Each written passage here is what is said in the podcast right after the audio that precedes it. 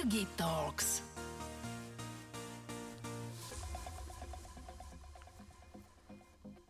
Rodak z Bratislavy, absolvent Ekonomickej univerzity v Bratislave. Viac ako 18 rokov sa venuje marketingu. Po práci v reklamných agentúrach zakotvil na strane klienta. Najskôr rozvíjal značku Sky Europe, následne O2. Neskôr sa dostal k pivu nielen ako konzument, ale aj ako marketér. Niekoľko rokov pôsobil v Heineken Slovensko. Aktuálne hájí farby Molson Coors. Je najlepší šofér električky medzi marketérmi a najlepší marketér medzi šoférmi električiek. Ronald Luptak. Vítaj v podcaste Ergi Talks, Ďakujem. ktorý Ahoj. robím v spolupráci s portálom Aktuality.sk. A my tu máme sklubenie takých dvoch zaujímavých svetov.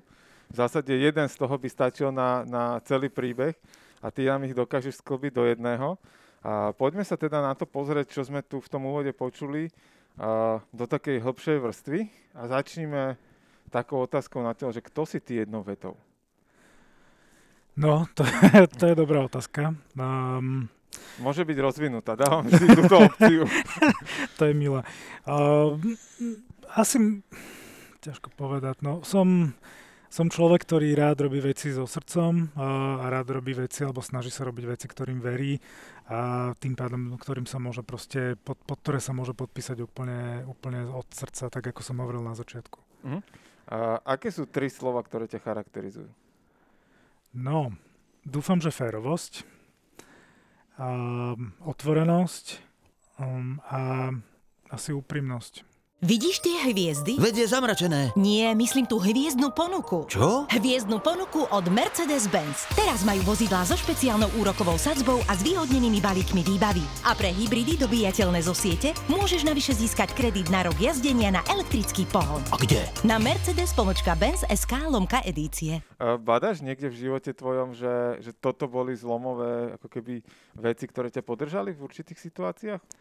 Určite. Uh, ja som napríklad možno aj nie že podržali v kritických momentoch, ale, ale takisto v konečnom dôsledku som si tak robil vždy aj taký možno dou- double check, že ja neviem, že, že či značku, ktorú mám reprezentovať, alebo s, ktorou, pre ktorú budem pracovať, s ktorou budem pracovať, či um, zdieľame spolu nejaké hodnoty, či sa spolu dokážeme identifikovať, alebo tá, čo si ja s ňou dokážem identifikovať.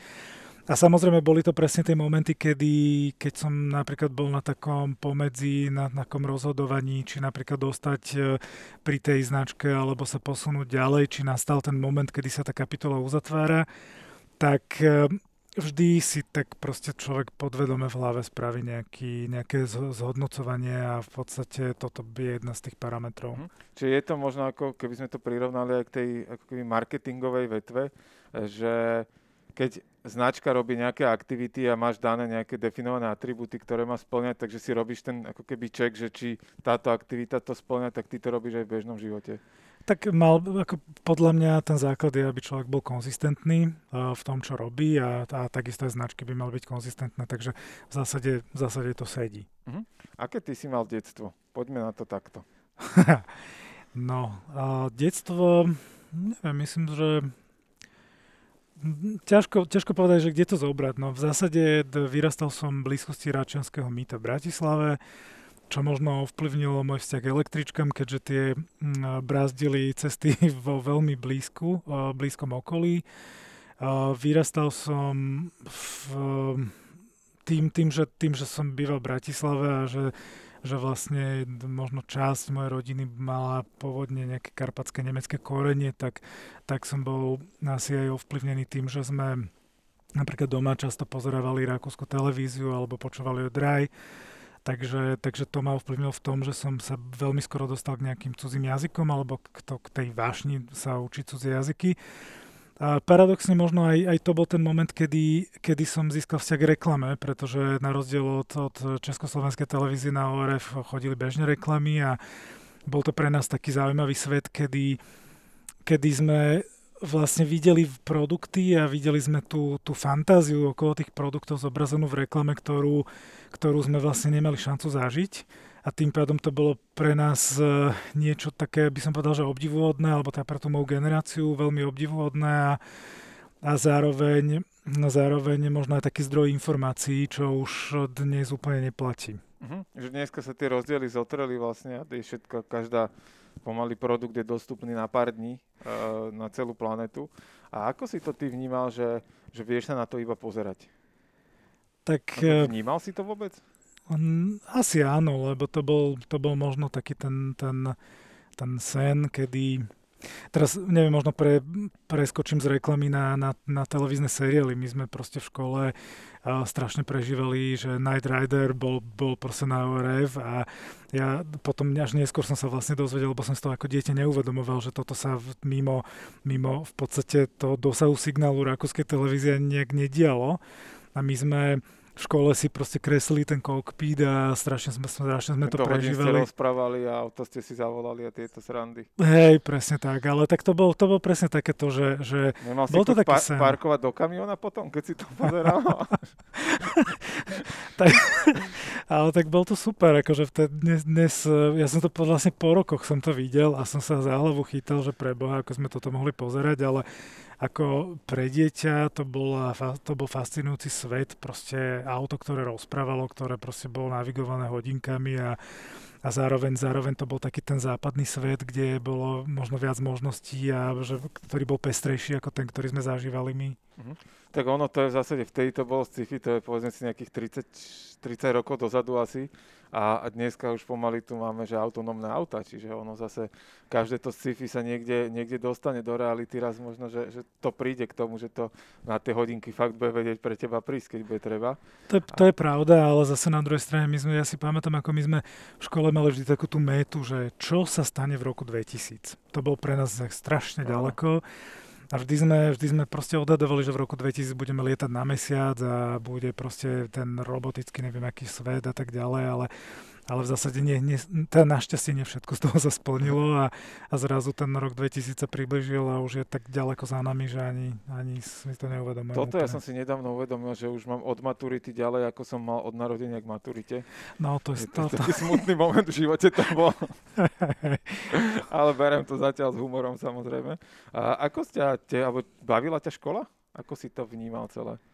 Škola, e, ak sa pýtaš na základnú školu, Myslím si, že áno.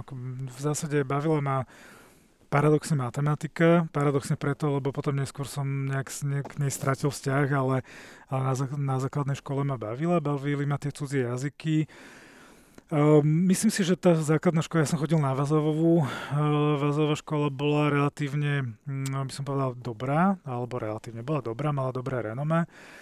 Chodil som tam preto aj, lebo napríklad moja mama tam chodila, chodila v, ako dieťa a, a myslím, že ma dobre pripravila napríklad uh, gramatika. Ja si dodnes pamätám našu slovenčinárku, ktorá nás proste drtila takým spôsobom, že, že ja, keď ma niekto o polnoci zobudí, tak proste nemám pochybnosti o tvrdom ekomí a potom, keď sa dnes pozerám na sociálne siete a na tie komentáre, tak mi je smutno, lebo, lebo mi ide proste oči vy, nejak vybiť alebo idem oslepnúť, ale ale tak, tak no.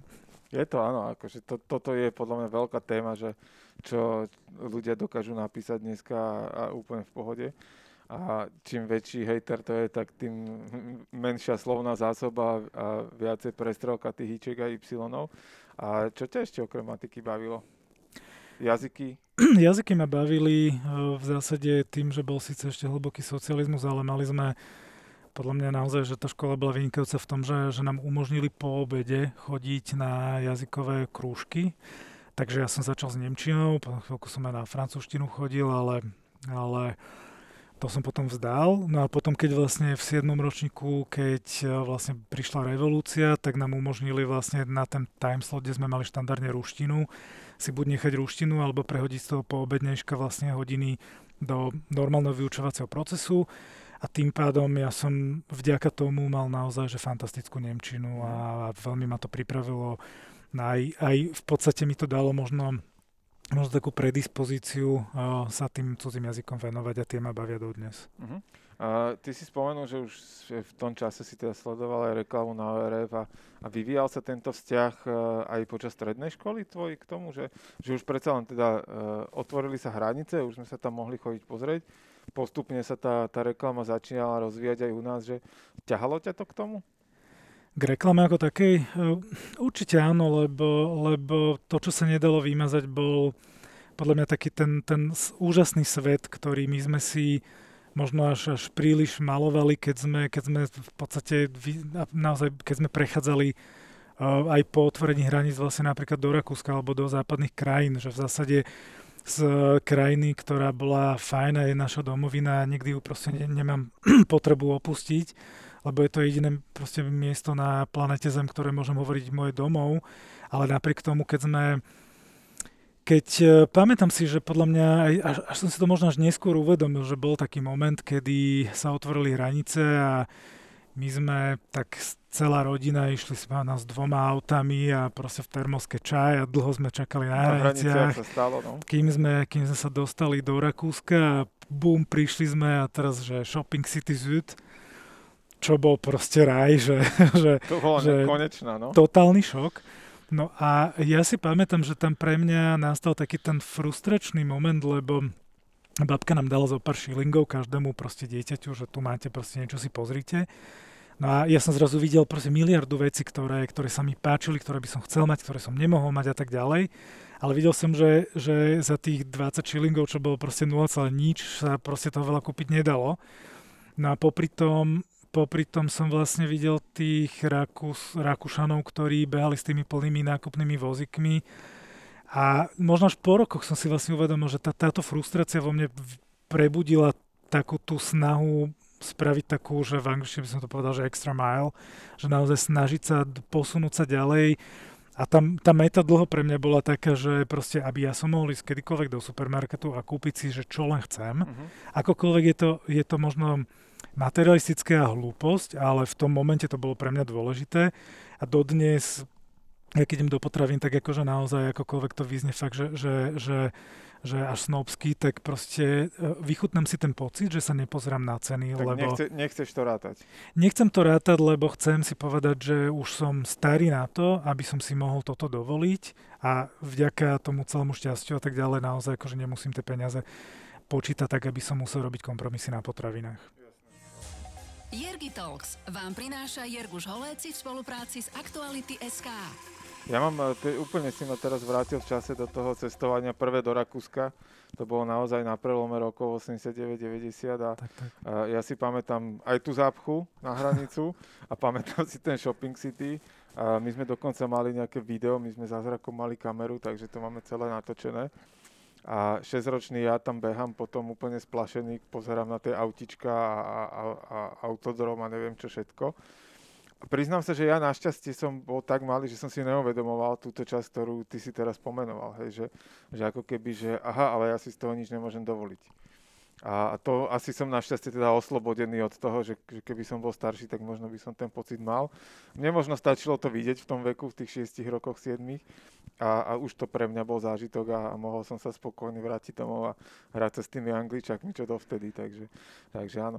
Ako teda uh, sa vyvíjal tvoj život na strednej škole? Že tam bola nejaká zmena, že, že boli to tie jazyky a matematika, alebo už si inklinoval k iným veciam, prípadne nejaké hobby sa do toho začalo miešať? No ja som spravil taký, by som povedal, že nie, až um, neočakávaný krok, lebo vlastne všetci očakávali, že, že v podstate budem prírodzene pokračovať na gymnázium na Vazovovej, presne oproti a vždy som to tak nejak v podstate mal v hlave, že toto, toto chcem spraviť a stále som riešil, že čo budem vlastne robiť, keď budem veľký. No ale potom v zásade, možno to bolo aj tým otváraním hraníc a tým príležitostiam a tak ďalej, ale zrazu sa tak, že stredné ekonomické školy, ktoré boli také, taká dievčenská výsada, sa, sa zrazu premenovali na obchodné akadémie, čo mi prišlo strašne atraktívne. A začali sa tam učiť veci, ktoré, ktoré som začal vnímať pri, tom, pri tej transformácii ekonomiky a tak ďalej. Plus bolo to takéto obdobie, kedy začali vznikať prvé také tie um, mramorové vysvietené pobočky bank a tá práca v banke to bolo naozaj, naozaj akože niečo, čo vtedy vyzeralo veľmi atraktívne. Tak som na poslednú chvíľu sa teda rozhodol, že idem na obchodnú akadémiu.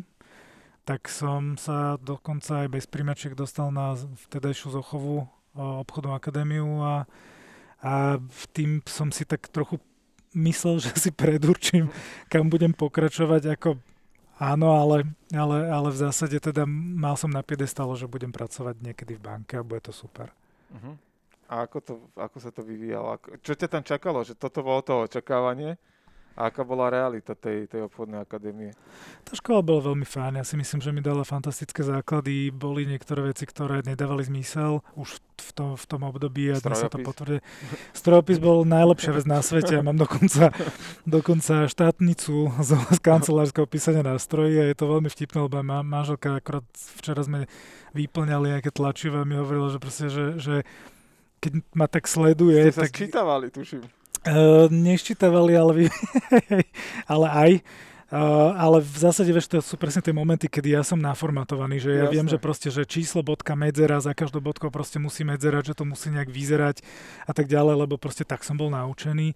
Zároveň ten strojopis je úplne super vec, lebo a, a moji kolegovia častokrát ma, ma na mnohých zamestnaniach ma nenavideli, keď niekto prišiel za mnou a ja som práve niečo písal a ja som sa na neho začal pozerať, ale ešte som dopisoval vlastne tú myšlienku a oni proste krútili hlavou a nedokázali pochopiť, že ty si vymýšľaš, ty proste nemôžeš teraz niečo dopísať, ale že proste je to tak, že dokonca aj to uvažovanie mám také, že proste naozaj, že tie prsty mi stíhajú a je to špeciálne pre dnešnú dobu, je to, je to super. A to je pre marketing podľa mňa akože devíza toto, že, že ten text vidíš uhladene lebo, lebo ako keby ja to vnímam, že častokrát aj, aj ako keby na vizuáloch a tak ďalej, že, že to, ako ten text je tam uhladený, neuhladený, zarovnaný doľava, doprava, na obe strany, robí extrémne veľa.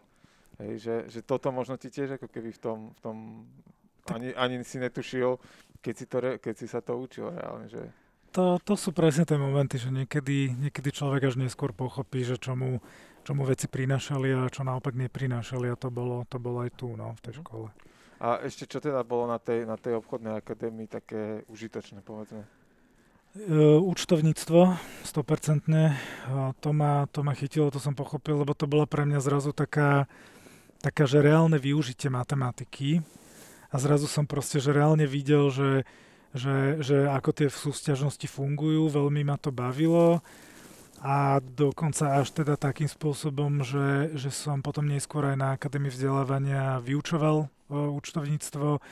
Aj som vlastne s kamarátkou auditorkou sme spolu viedli účtovníctvo, že ona mi proste pripravila dokumenty a som to proste nazval do počítača, robil zostavy a tak ďalej. A to bolo nejaká, nejaké, nejaké obdobie života a dodnes mi to pomáha v tom, že, že ja neviem, keď sa rozprávam povedzme s finančným riaditeľom vo firme, tak logicky očakávajú finančný riaditeľ sa pozera na marketera, akože to je ten, čo vyhadzujeme peniaze. Ten, čo, ten, čo, ten, čo míňa. Ja hovorím, že ja som ten, ktorý investuje, že, že to nie je míňanie ale potom sú častokrát prekvap, alebo častokrát ich teda prekvapí to, že, že mám prekvapivo veľa znalostí aj toho pochopenia, že... Kam zaučtovať, ako zaučtovať. A presne tak, veci. čo je nejaká proste na daňovo uznateľný základ, e, položka alebo nie. Čiže to sú Doma také tie Toto dáme do majetku. Tak, tak, tak. Že to sú presne tie detaily, ktoré potom, že, že pomáhajú mi to zase v nejakom inom kontexte. Až uh-huh. prekvapivo. Uh-huh. A potom tá, tá ako keby ekonomická univerzita bola prirodzená? Že, že to bola cesta k tej banke? Áno, hej, to som určite chcel, akože určite som chcel ísť, že budem pracovať v banke. Pamätám si, že sme ešte s, s otcom mali takú diskusiu, lebo v podstate on vyštudoval dnešnú fakultu podnikového manažmentu tá, vtedy sa to tak samozrejme nevolalo a ja som strašne chcel ísť na národohospodárskú fakultu kvôli tomu, aby som študoval peňažníctvo a bankovníctvo. No a ja som proste si za tým išiel, že proste chcem to bankovníctvo, to ma, to ma baví, mali sme ten nejaký predmet na strednej, takže akože smeroval som k tomu. Paradoxne ten najväčší problém, ktorý som tam mal, bola matematika, lebo, lebo... Z tej strednej to bolo málo, nie? No, z obchodnej, ja som chodil asi na tri doučovania a proste akože bohužiaľ mi to tak ne, nepalilo, lebo, lebo presne, že som sa s tým nevedel identifikovať, že zrazu som tam videl veci, ktoré, ktoré, ktorým som ja nevidel ten, ten logický rozmer takého nejakého logického uplatnenia. Toto, ja si pamätám, že moja mama je matikárka a ona, viem, že doučovávala ľudí, ktorí z obchodných akadémií sa hlásili na na ekonomickú, lebo keby ten výpadok z uh, gymnázia tam bol enormný a že to potrebovali aj na primačku už vôbec dohnať. Takže, no, no, ja som mal to, fakt, to, že to, to, to potvrdzujem, no, že, že tam je. A čo ťa tam bavilo, ako si fungoval na tej ekonomickej? Na, myslím, že na začiatku som sa musel popasovať presne s tou matematikou nešťastnou, ktorá mi, ktorá mi komplikovala život, lebo lebo som mal teraz neviem, či šťastie alebo nešťastie, ale bol som akurát v krúžku s, s spolužiakmi, ktorí väčšina bola z gymnázií a boli, čo, boli veľmi dobrí v matematike, pričom pre mňa to bola tak trochu, nechcem povedať, že španielská dedina, ale nebolo to pre mňa tak jednoduché a logické. No ale potom sa to tak veľmi rýchlo preklopilo. Potom prišlo napríklad účtovníctvo, kde vyučujúca mi vlastne povedala, že ja v podstate nemusím chodiť ani na prednášky a možno ani vôbec nie na cvika, lebo ako na čom. Napriek tomu ja som mal potrebu, že teda na tie cvika určite budem chodiť, lebo, lebo neviem, asi by som mal výčitky svedomia, alebo neviem. Férovosť v tebe, ktorú si spomínal na úvod? Asi áno, neviem, neviem. A, ale tak ako chodil som a, a videl som zase potom tých mojich spolužiakov, ktorí boli tak super v matematike, ako sa trápili s tým účtovníctvom a ja som sa im zase snažil pomôcť. Takže, takže to, to bol taký ten rozmer, ktorý som vnímal. A vôbec, ako ja si myslím, že, že aj to, čím sme išli vyššie, čím sme sa vlastne približovali k tej téme vlastne na katedre peňažníctva, čiže tej, tej vlastne téme bankovníctva a investovaniu, tak e, mňa to bavilo. Bolo to super, proste, či už občné obchody, alebo proste finančné trhy a to, všetky teórie, peňazí a tak ďalej. Podľa mňa je to fantastická téma. Len tam proste nastali také tie dva momenty, no. Akože jeden moment bol, bol podľa mňa taký šok, keď som spravil štátnice a predtým, ako nám oznámili výsledok, tak nám vyšli z tej miestnosti a donesli nám šeky na to, aby sme zaplatili či odhlášku zo sociálnej poisťovne. Tak. A vtedy som si tak povedal, že Pane Bože, to má byť všetko, že, že som tak nejak mal pocit, že to nebolo úplne dostatok. No a tá druhá vec je, že som zrazu sa tak akoby, že objavil marketing, a aj vďaka vlastne m, pani Vokulnovej, ktorá nás učila vlastne na, z katedry um, marketingu čas obchodnej fakulty. A, a zrazu som videl, že ten svet, ktorý ja som mal na tom piedestále, je úplne fajn a ja som naozaj, že, že aj mi to išlo aj úplne bezproblémovo, aj, aj to bolo, bolo, to, bolo to fajn, ale zrazu som videl, že ten akoby svet marketingu a reklamy bol, bol taký, farebnejší, voňavejší, zábavnejší, bol to tak bližšie k takému príbehu, rozprávkam, neviem. A, a možno by to pripomenulo aj tu to, to, to staré známe ORF, neviem, ano. ťažko povedať, ale zrazu som si povedal, že, že tak asi úplne nie do banky. Boli pri tom učení, ty si to spomínal, že, že to účtovníctvo ti šlo hladko a, a, a potom aj tie financie ťa bavili, že ty si potreboval pri tých veciach, ktoré sa učil, aby ti to dávalo zmysel, že, že to má nejakú logiku a tá matematika ti ju nedávala zrovna?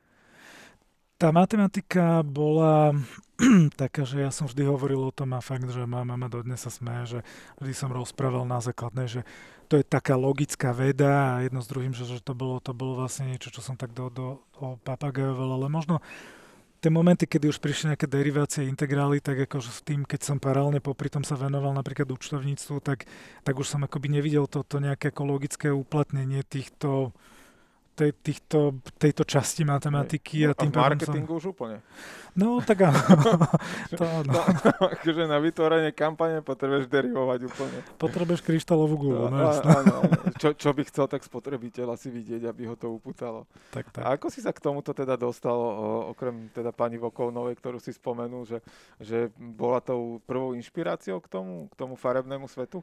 Myslím, že bola, lebo, alebo nie, že myslím, som si jednoznačne istý, že bola, aj som jej po rokoch sa jej ozval a som si istý, že si ma nepamätá, ale mal som potrebu jej povedať, že, že je tá osoba, že vďačím za to, že som vlastne sa týmto takto nasmeroval. A, a rozmýšľam, že čo bola otázka. Že či teda to bola, ako to, to si zodpovedal, že či to bola tá, tá prvá prvá, prvý dotyk s tým farebným svetom marketingu tak, a hovorí, že áno. Uh, stihal si ty aj nejaké hobby riešiť popri tej strednej vysokej škole? Alebo ako si sa k tomuto stával? Stihal som v zásade tak celkom fe, by som povedal netradične, že začal som si hľadať, alebo mal som, začal, mal som takú potrebu si možno začať, začať uh, akoby sa sám seba uživiť alebo zarobiť si proste na veci, ktoré ma bavia na koničky a tak ďalej, takže a ešte som bol tuším 8 na základnej, keď som proste nedal pokoj vedúcej u nás v blízkosti v Samoške a chodil som tam v sobotu je pomáhať, aspoň nejaké veci vykladať a tak ďalej. Dostal som dokonca v istom momente sa do pokladne, čo bol pre mňa tak akože piedestal, že, že v potravinách. Už bol na krok do tej, do tej banky. No tak áno, ale tá akože pokladňa bola super, lebo tak keď mi dala uh, umyť uh, predajňu, tak, tak, tak vždy mi hovoril, že ty sa nikdy nezamestná ako upratovač, lebo že vždy to bolo špinavé a mokré ešte a niekoľko vyslyša, hodín. Vyslyšal si ju. tak snažím sa. Hej, tak to je, to je pekné, to je pekné. Uh, čo boli teda tie tvoje prvé marketingové kroky? Že, že kam ťa to zaviedlo? Pred tým marketingom vlastne som ešte robil vlastne už aj popri vysokej... Vlastne novinára. No, vysokej škole, hej, novinára, takže to boli také tie momenty, kedy kedy logicky tým, že ja som sa v, aj kvôli štúdiu venoval bližšie tým ekonomickým témam a možno telekomunikáciám a, a tej, tejto sfére, tak som bol tak prírodzene podľa mňa vystavený aj, to, aj tej reklame a marketingu, lebo tak prichádzali novinky, chodil som na rôzne tlačovky, proste a niektoré veci boli, mali možno už trošku komerčnejší raz a, a, a mnoho veci, mnohé iné nie. Ako zásade tá novinačná bola vtedy fantastická škola. Len potom vlastne, keď som skončil vysokú a popri tom som vlastne už dávno robil, robil novinára full time, tak som chvíľu ešte robil v redakcii a potom som sa tak zamýšľal, že čo ďalej. No a pamätám si, že, že bolo to takéto obdobie, kedy, kedy som mal niekoľko ponúk na stole stať sa PR manažerom alebo hovorcom mnohých značiek. A ja som mal vtedy No, tak podľa mňa opäť, že celkom zásadný rozhovor s, v podstate s, s kamarátkou, ktorá robí v PR biznise 100 rokov a pardon, Mirka. A, nie 100 rokov, ale, ale v zásade ona bola vtedy tak, tá, ktorá mi tak akoby len prehovorila do duše a mi proste povedala, že, že, že mám sa v zásade zamysleť nad tým, že, že, akoby, že čo chcem robiť teda ďalej a že, že hlavne čo budem robiť v 50 že proste sú veci, ktoré, ktoré netreba u, urýchliť. A to bol moment aj keď, keď vlastne som mal možnosť byť zástupca šéf-redaktorky. A tak som si teda povedal, že OK, to je, to je fair point. A zároveň mi povedal jednu dôležitú vec, ktorú, ktorú si mi, akože som, mám za to, že mala veľkú pravdu a hovorila mi, že ako náhle chcem teda viacej, že inklinujem k tomu marketingu, ak, sa, ak chcem ísť niekam, aby som sa naozaj akože dozvedel, ako veci fungujú, aby som zažil uh, kampane, procesy, budžetovanie, timingy a proste všetko toto, tak aby som išiel do reklamnej agentúry. No a tým pádom som v podstate v realite odmietol všetky hovorcovské pr pozície a išiel som ako, ako taká čerstvá, ambiciozná nula robiť account manažera do reklamnej agentúry a vlastne som akoby uzavrel tu, ten svet novinárčiny a, a začal som vlastne úplne odpiky v reklame. Uh-huh. A zase si si uvedomil, že to PR, že vníma, že to je súčasť marketingu, ale je to iba jedna z barličiek a ty by si chceli ísť ako keby nad to rovno. Ja som to tak vnímal, že je to presne jedna kolaj, ale že som nemal potrebu sa, sa akoby dostať na kolej, ktorú som možno v tom čase vnímal ako slepú kolej, čo v konečnom dôsledku nemusí byť pravda, lebo zase PR je, je dôležitý, e, dôležitá súčasť e, vôbec celkovej komunikácie značky ale tá reklama zrazu mi otvorila podstatne väčší svet ktorý by som vlastne z tej pozície iba reklam, aj iba PR človeka nevedel. aj rozpočty. Aj rozpo, hej, rozpočty, timingy, ale naozaj tie, tie neskutočné d- diskusie s klientami a, a vnímanie vôbec, čo je dôležité v rámci tých, ja neviem, kreatívnych konceptov, a už len také detaily, ktoré som netušil, aký rozdiel medzi cimikom a pantonkou a podobné veci, čiže úplne, že fakt hovorím, že odpiky som si tom tým musel celým prejsť. Mm-hmm. Aké to bolo v tej, v tej uh, reklamnej agentúre? Tá prvá reklamná agentúra bola menšia, menšia reklamná agentúra, ktorá ktorá už mala ten, ten, ten, by som povedal, že horizont slávy za sebou. A ja som dostal klienta, ktorý bol vlastne sieťový klient a tým pádom bol to klient, u ktorého som vlastne sa nevyvíjala úplne, alebo nevy, nevytvárala tá kľúčová kreativita, ale ktorá sa adaptovala. A myslím, že s odstupom času, že naozaj, že to bolo super, lebo tým pádom um, asi by som asi v tom, v tom čase ani naozaj, že, že nejakú veľkú značku nezvládol bez tých skúseností a to bol presne ten, ten moment, ako sa naučiť to plánovanie, rozpočtovanie, ako si zažiť rozhlasové, nahrávanie rozhlasových spotov a potom neskôr pristúpiť k televízii a tak ďalej. Takže ale to boli tie začiatky. Čiže, čiže super bolo ako keby to, že vôbec navnímať na, povedzme, že ľahšom klientovi ten workflow? Presne, presne, no.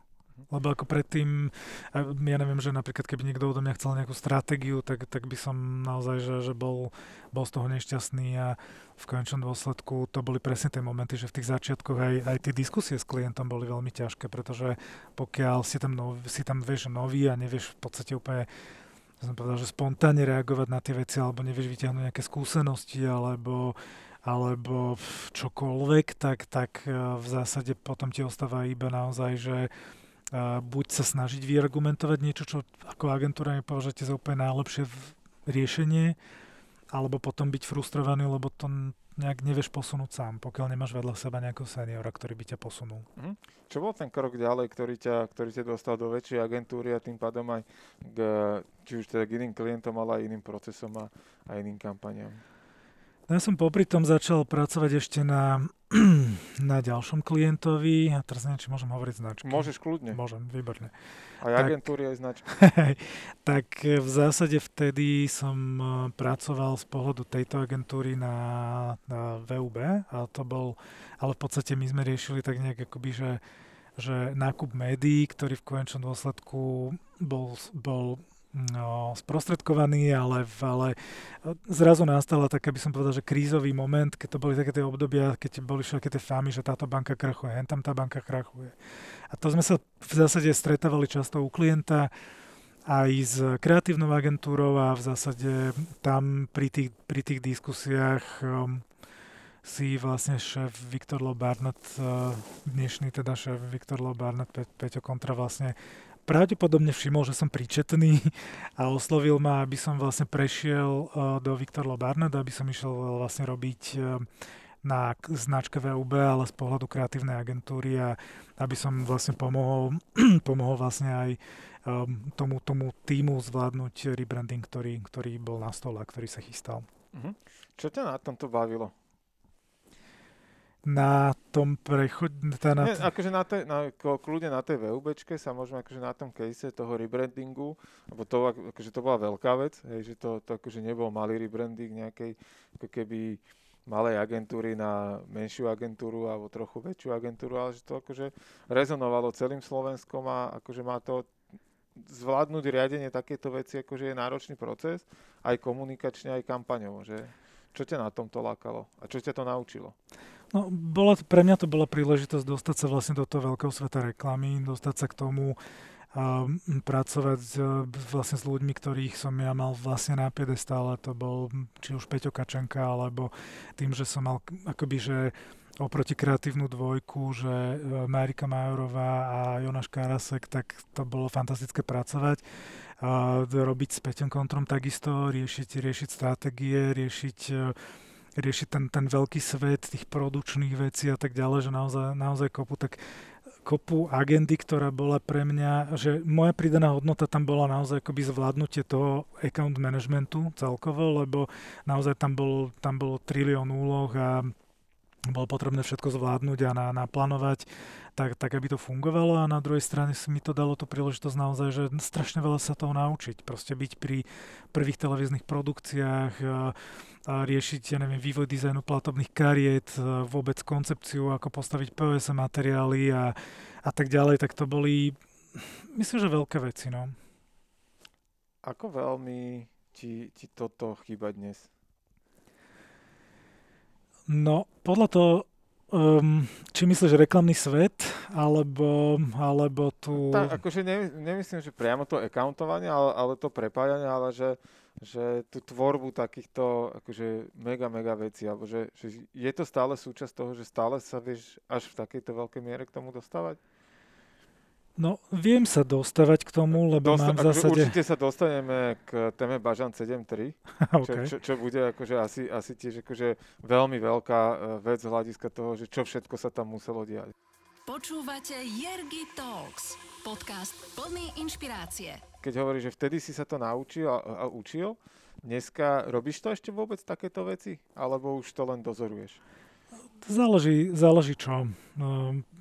Toto bol samozrejme moment, kedy som veľa, riešil veľa exekutívy a mal som pred sebou strašne veľa neznámeho, nového, ktoré, s ktorým som sa v živote predtým nestretol.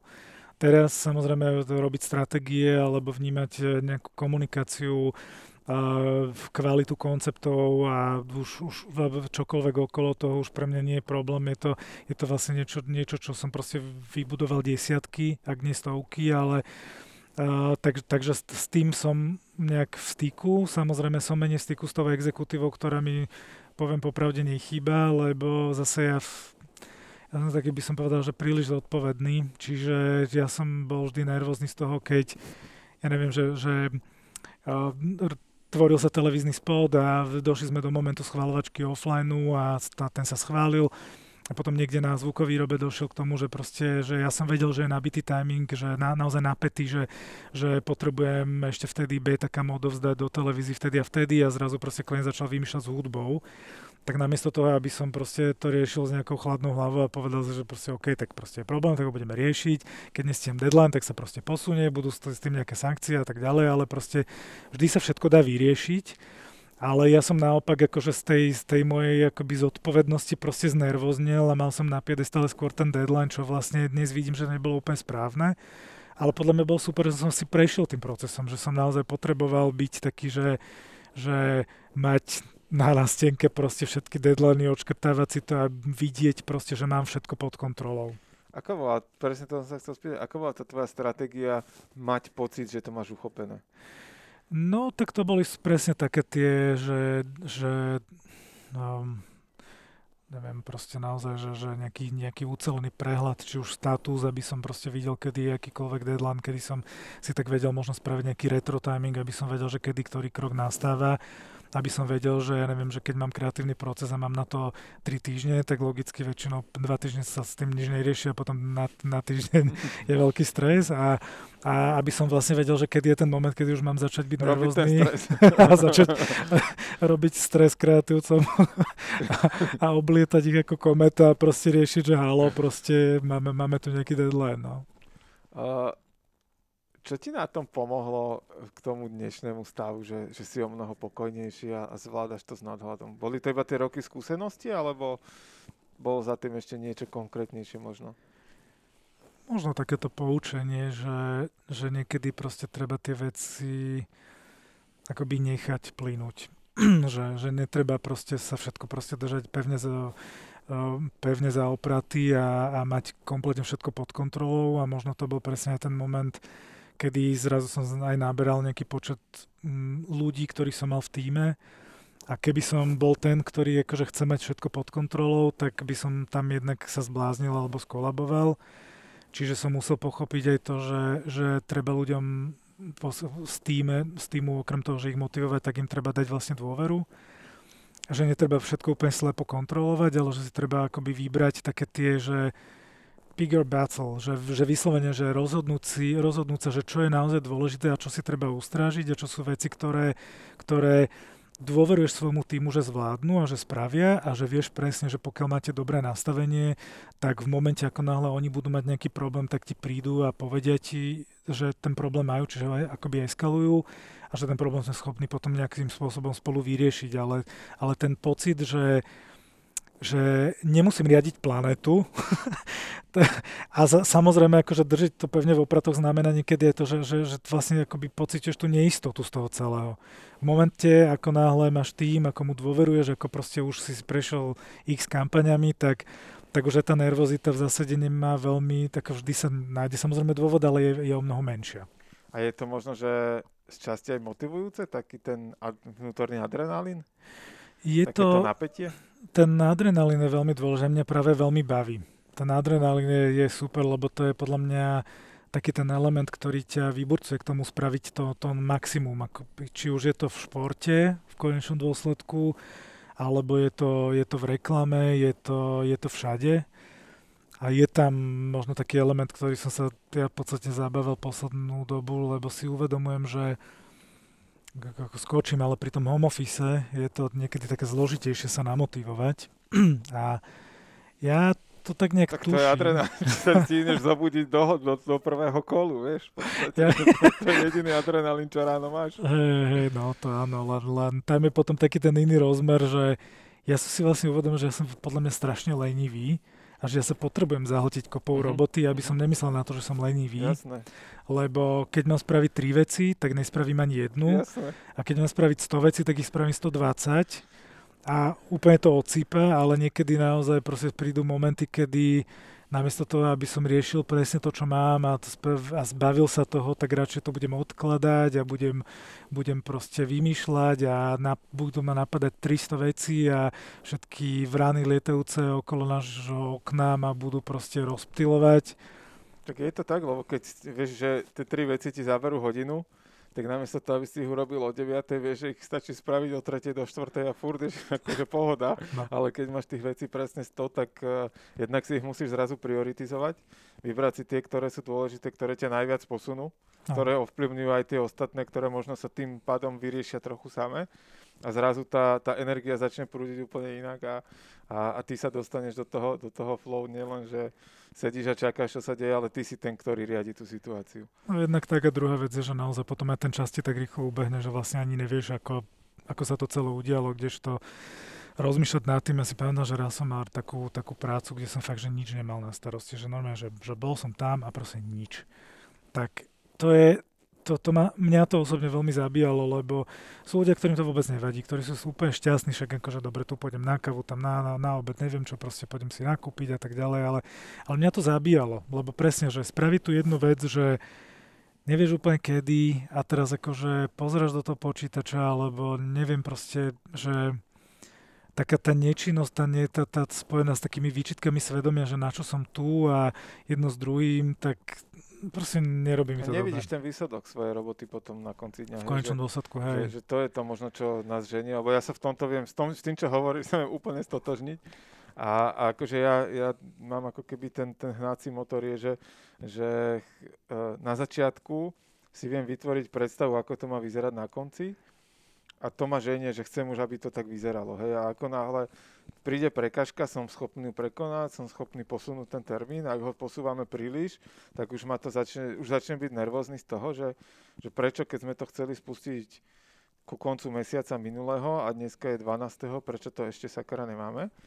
A môžu tam byť objektívne argumenty samozrejme, ale, ale vtedy akože ja už chcem to cítiť, že OK, môžeme sa tým pochváliť a ten pohľad na to, na to hotové je pre mňa ten, ten super, že OK, tak toto je super robota a môžeme ísť na ďalšiu úlohu a, a na ďalšie procesy a ďalšie veci riešiť. Je, že No, súhlasím, akože je to naozaj tak, proste pokiaľ, pokiaľ nevidíš výsledky, tak je to veľmi, veľmi neuchopiteľné, veľmi, veľmi možno až frustrujúce. Tak, tak ma práve vždy frustrovali také tie dlhodobé proste, ne, že, že kampane, kde, ktoré sa ťahli proste pol, tri štvrte roka, kde človek nevidel výsledok. A to, to proste nebola robota pre mňa. A to v dnešnom svete už sa asi ani nedá, akože až na takejto dlhodobej báze robiť niečo, že, že tá doba je tak instantná, že ty, áno, plánovať môžeš na dlhodobej báze, ale konať musíš v podstate instantne dneska, hej, že, že tá, tá doba sa extrémne zrýchlila To od áno. minulosti. Poďme na tú klientskú stranu, aj keď uh, tam ešte bol potom taký návrat uh, do agentúry medzi, medzi firmami, ale uh, čo ťa priviedlo k tomu teda, že ideš z agentúrneho sveta, kde si navnímal tie procesy na, na stranu ako keby klienta, to poviem, ale teda akože zamestnať sa do, do marketingového týmu. Podľa mňa mm, a mňa tak drivovalo takéto poznanie, alebo možno, možno to nazval, že ne, neviem, či úplne správne, ale taká tá frustrácia v tom, že, že keď si v reklamnej agentúre dostaneš zadanie od klienta, do nejakej miery ho môžeš ovplyvniť, ale e, potom v zásade sa to ani o tebe dramaticky ne, ne, akoby neočakáva. A je to tá čerešnička na torte, tá marketingová komunikácia, ktorá je super, ale v zásade ako náhle máš sa podpísať pod veci, s ktorými nie si úplne OK, to znamená, že napríklad ten produkt nie je že, že má nejaké chyby, alebo že dalo by sa tie veci spraviť lepšie a ty vieš, že by sa dali, ale v zásade nie je to tvoja úloha ako, ako agentúry, tak ti to prináša nejakú frustráciu. No a tá, um, možno by som povedal, že nechcem to nazvať, že naivná predstava, ale, ale tak hovorí sa, že je taký sen, alebo voľa kedy bol taký sen, že tá, dostať sa na stranu klienta, že na druhý, ten, na druhý breh. No a mne sa to podarilo, kde som v zásade nadobudol ten pocit, že môžem vlastne tú značku nejakým spôsobom ja priamo ovplyvniť a tým pádom mi to dáva väčší priestor ako ten, ktorý som mal v reklame, špeciálne v tom, že som bol account. Uh-huh. Tak to bol ten moment. A ako bolo to, to prvé pôsobenie na, na tej marketerskej stoličke? No prvé pôsobenie bolo Sky Europe Airlines. Ja som... Bola to pre mňa vysnívaná značka, musím povedať. A ja som ešte ako novinár vnímal dvoch e, mladých cudzincov, zanietencov, ktorí proste behali po bratislavskom letisku, kde v tom čase fakt pristávali bociany akurát tak, či niečo podobné ako teraz počas pandémie. A to boli dve, dve typci, ktorí proste v čase, kedy sa začínali, začínali objavovať prvé správy o Ryanair, EasyJet a tak ďalej, tak proste prišli a povedali, že na tomto letisku spravíme leteckú spoločnosť a bude lietať Boeing 737 do Paríža, do Londýna. Čo bolo, že všetci sa chytali za brucho, všetci proste nikto tomu neveril, že proste v Bratislavy nemá šancu naplniť jeden Boeing s kapacitou 500 500 Boeing s kapacitou 133 pasažierov, že to je proste nonsens, to sa nestane. No a to sa stalo. A to sa stalo a Slováci začali objavovať krásy sveta, Slováci začali lietať, v podstate zažili si ten low-costový moment biznis a a tá značka logicky, akoby letecká spoločnosť vždy bolo pre mňa fascinujúca v tom, lebo, lebo podľa mňa ale možno, možno to vnímam naivne, ale už aj keď prídeš na to letisko, tak tam cítiš takú tú atmosféru, myslím pred pandémiou, že po pandémii, že cítiš tú atmosféru, že vlastne niekto niekam ide. Pohybu. A ten, a ten pohyb je väčšinou také, že, že buď idem OK za prácou, a to sú tí biznis manažery, ktorí si tam proste naozaj, že idú exaktne, však zažil som si to aj ja, ale, ale je tam veľká časť takých tých dovolenkárov alebo, alebo priateľov, ktorí idú na nejaký víkendový break, a zažiť Amsterdam, Rím, Paríž, čokoľvek a prichádzajú tým pádom s veľkými emóciami, lebo je to sen, je to zážitok, je to proste naozaj že príjemná emocia Myslím, že tá značka akoby prirodzene k tým má, ale tak odbehol som veľmi. Pre mňa v zásade možnosť e, upraviť značku Sky Europe v čase, kedy sa mali do flotily dostať nové Boeingy, ktoré boli vyrobené priamo na mieru pre Sky Europe Airlines, uh, to bol jedinečný moment, lebo to bol moment aj kedy si majiteľi, alebo tá väčšinoví akcionári, aj tá firma, ktorá vyrastla vlastne z malého rodinného podniku na podnik, ktorý naberal viac a viac ľudí, tak si vlastne uvedomili, že aj nastal čas pracovať s tou značkou, lebo predtým tá značka išla tak samospádnom a vlastne išla na tej, tej vlne takého toho cestovateľského optimizmu a objavovania vlastne nového nového sveta low, low-costových dopravcov. Uh-huh. A ako ste to robili, že ste menili pozíciu tej značky?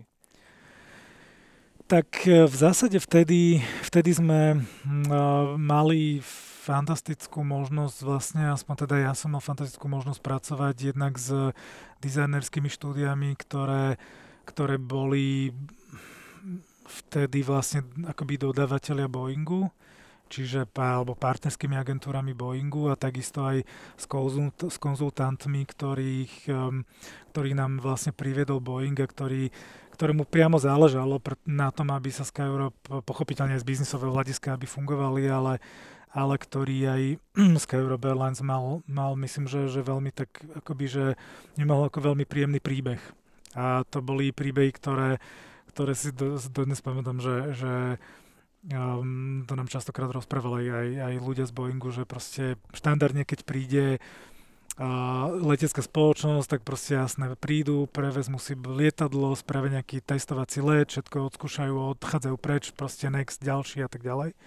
Ale keď prišli ľudia z Sky Europe, tak proste vždy už dávali to lietadlo na špeciálnu stojánku na bok, aby ne, kvázi nezavadzalo a že vlastne ľudia, ktorí si to prevzali a to boli vlastne tí naši kolegovia, ktorí, ktorí vlastne prevzali to nové lietadlo, tak, tak ho brali tak v rukavičke, lebo to bolo proste, že, že our baby, proste mm. naše dieťatko a, a mm, vnímali ho so strašným nadšením a to bolo veľmi sympatické aj vlastne pre samotný Boeing. A toto ste sa snažili sprostredkovať aj zákazníkom?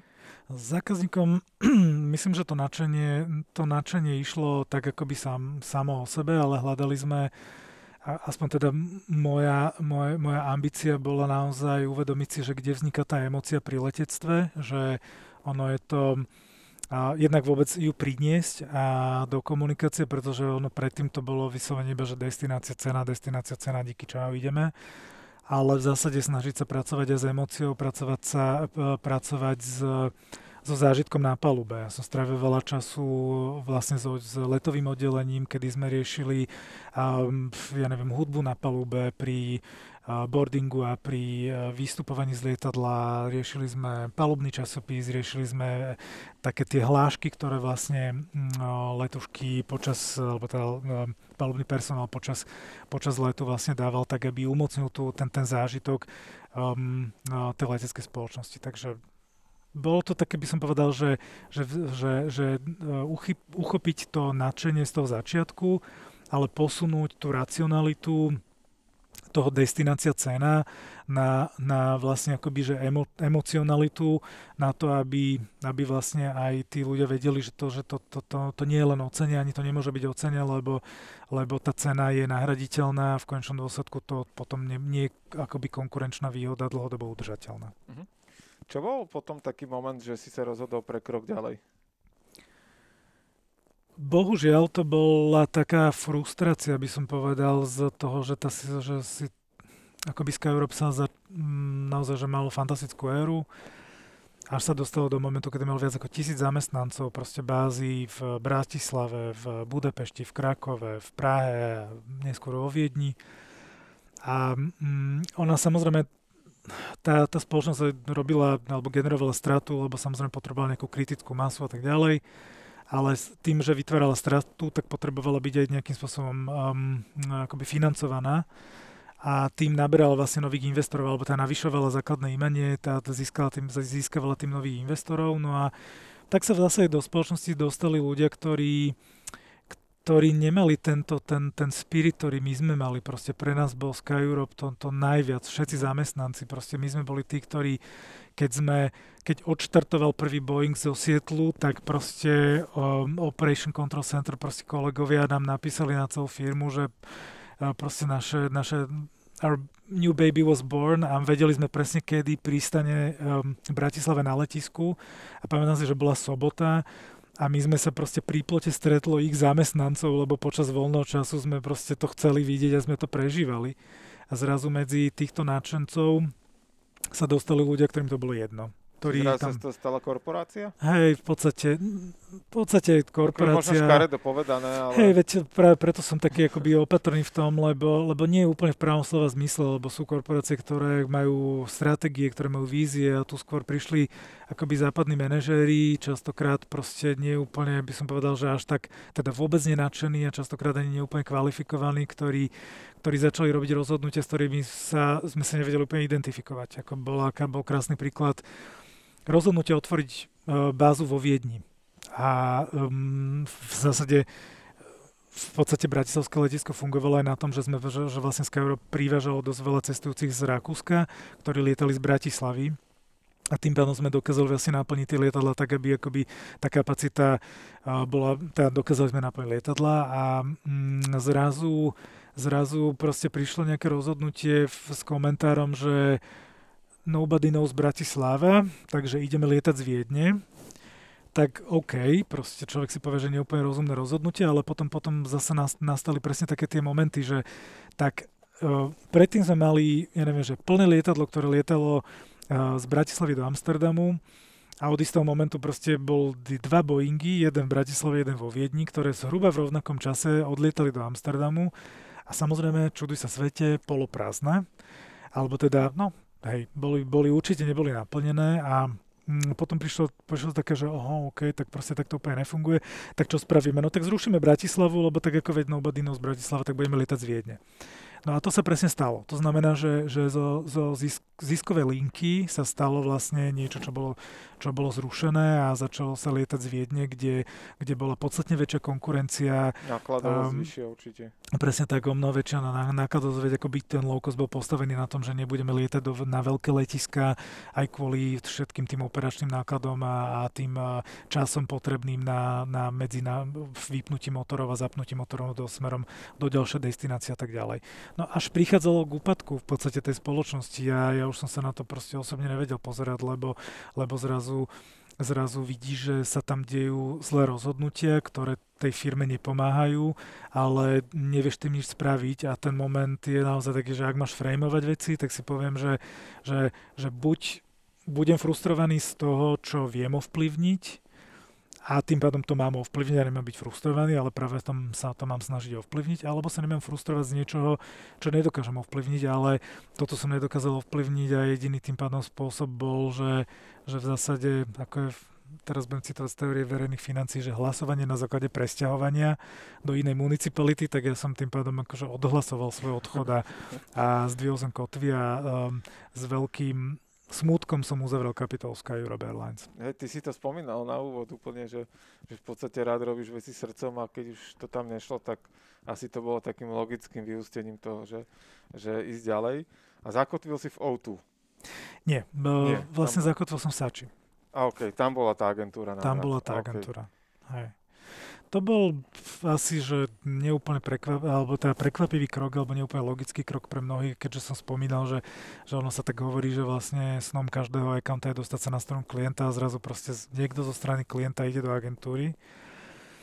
Alebo prišlo to v správnom čase. Ja, mňa vlastne mm, oslovil Robo v tom čase a ja som...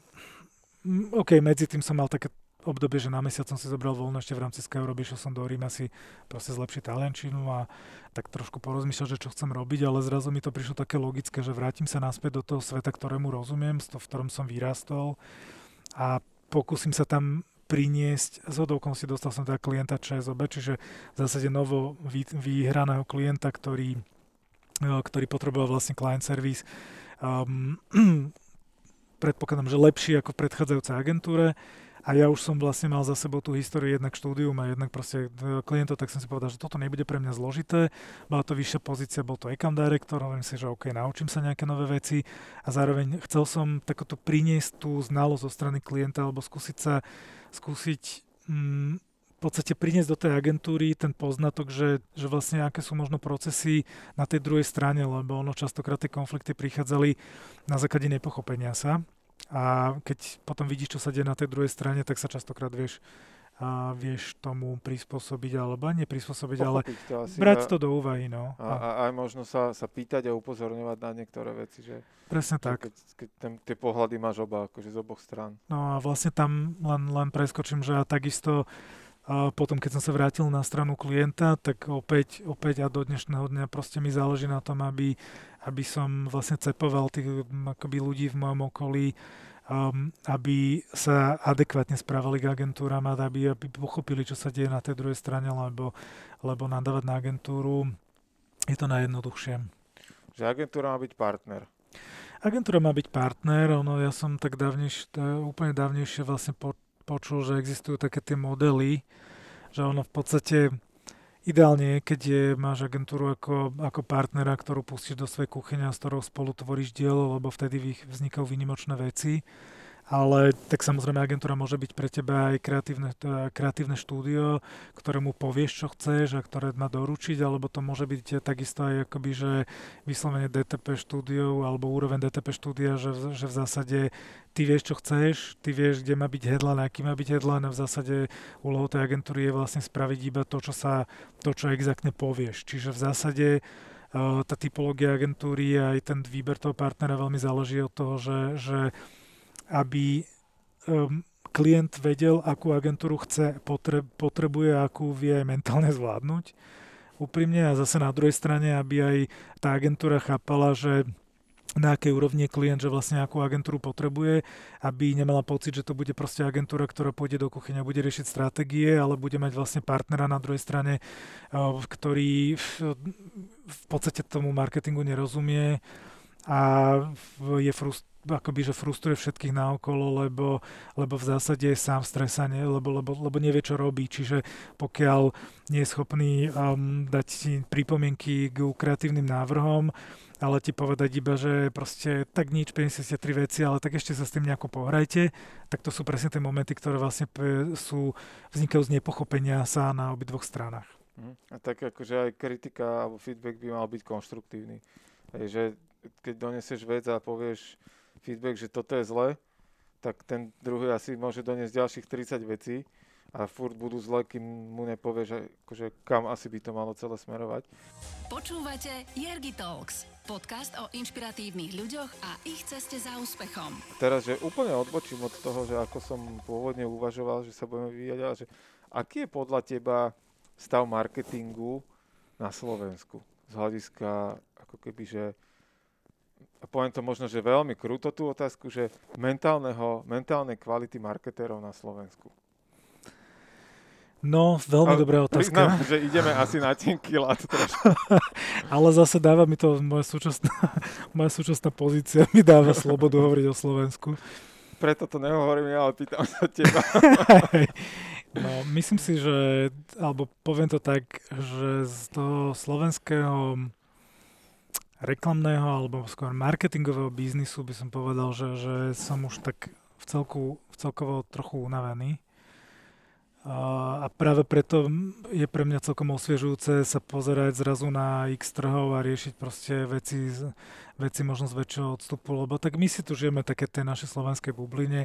Sú veci, ktoré fungujú fantasticky, to je napríklad, ja neviem, že, že keď, keď si pozrieme, ako vyzerajú reklamy a reklamné idei a reklamné exekúcie versus iné krajiny, tak samozrejme tam častokrát proste, alebo nie častokrát, si myslím, že tam sa dá spoznať mentalita národa, tak akože už len, už len keď ju porovnám a, s našimi bratmi Čechmi, tak proste naozaj my sme naozaj, že, že nechcem to nazvať, že nebo peklo, ale proste my sme, my sme tak iní.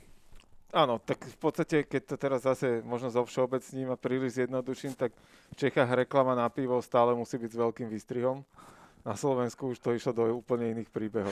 Ten výstrih už nemôže byť kvôli, kvôli zase etickým ano. kódexom, ale je to naozaj o tom, že hej, jasné, tak tam, tam funguje trošku viacej racionalita, u nás funguje viacej emocionalita. V Česku možno fungujú také tie ich typické české fóriky, ktorým nevždy my sme schopní porozumieť na Slovensku a naopak Slováci sme, si myslím, že viac emotívni a aj taký, ako by som povedal, že väčší imidžisti, možno niekedy aj zbytočne. Ale ak teda tým pádom sa vrátim k tomu hodnoteniu tej, tej uh, scény, tak ja si myslím, že tá, tá výhoda je, že vlastne sa pozna, že to, že sme tak malý trh a že sa tak veľmi poznáme, je vlastne výhoda a zároveň veľká nevýhoda.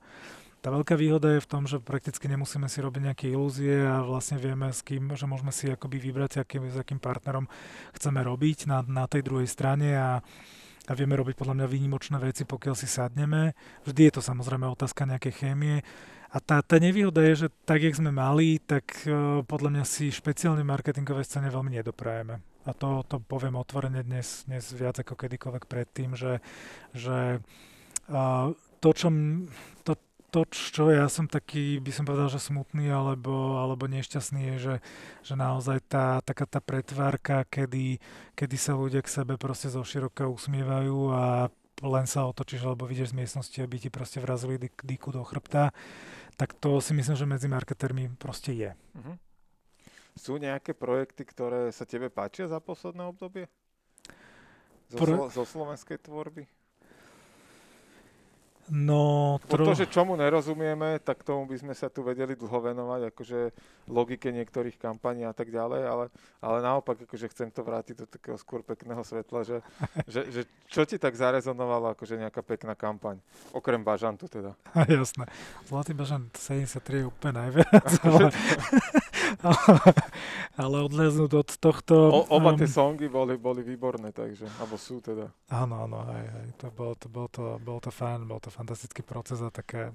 OK, však ale o tom nechceme to, hovoriť. Tomu sa za chvíľku ešte dostaneme, možno áno. Hej, no, musím povedať, že, že zl... ja mám niekedy takú nevýhodu, že už som sa aj minule stiažoval, že, že vidím vlastne málo slovenskej reklamy, alebo aj, aj môj tý, bývalý tým som koľkokrát riešil, že poviem, že ak máme proste nasadené tie, tie akože veci, že keď nič nevidím vonku, potom som si uvedomil, že vlastne väčšinu pozerám Netflix alebo HBO, takže... Tam sa to dosť ťažko dostane, áno. A zároveň, zároveň som mal, a, alebo aj Ešte mám YouTube firmy, zaplatený. No jedna vec, alebo druhá vec je, že keď máš počítač, ktorý je z globálnej firmy registrovaná IPčka niekde proste v Nemecku alebo Francúzsku, tak ako bohužiaľ to veľa toho neuvidíš. Okrem remarketingu ťa veľa netrafí. No. Hej, hej, ale to však zase na druhej strane možno aj šťastie, ale, ale v zásade tým pádom to znamená, že nevidím toho úplne veľa, ale, ale tak z tých vecí, ktoré ktoré sú a ktoré rezonujú. Myslím, že teraz vlastne je veľká diskusia, celkom podľa mňa zaujímavá diskusia na Dedoles, lebo to je kampaň, ktorá, mm, ktorá rezonovala v rámci aj, aj posledne EFI a ktorá, ktorá vyvolávala emócie a myslím, že niesla aj takúto diskusiu ako um, ako či je to úspešný case alebo nie. Tá, že myslím si, že to je taká tá jedna z vecí, ktorá, ktorá rezonuje pre mňa.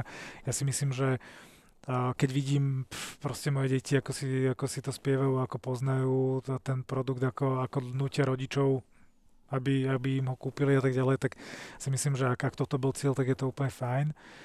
Pre mňa samozrejme otázna je tá dlhodobá rozvíjateľnosť, lebo, lebo v zásade už to má taký ten uh,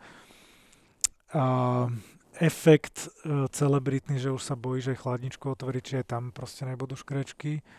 A to podľa mňa nie je dobré, lebo v zásade, to, v zásade akoby môže veľmi rýchlo nastať taký wear out efekt, ale tak uvidíme.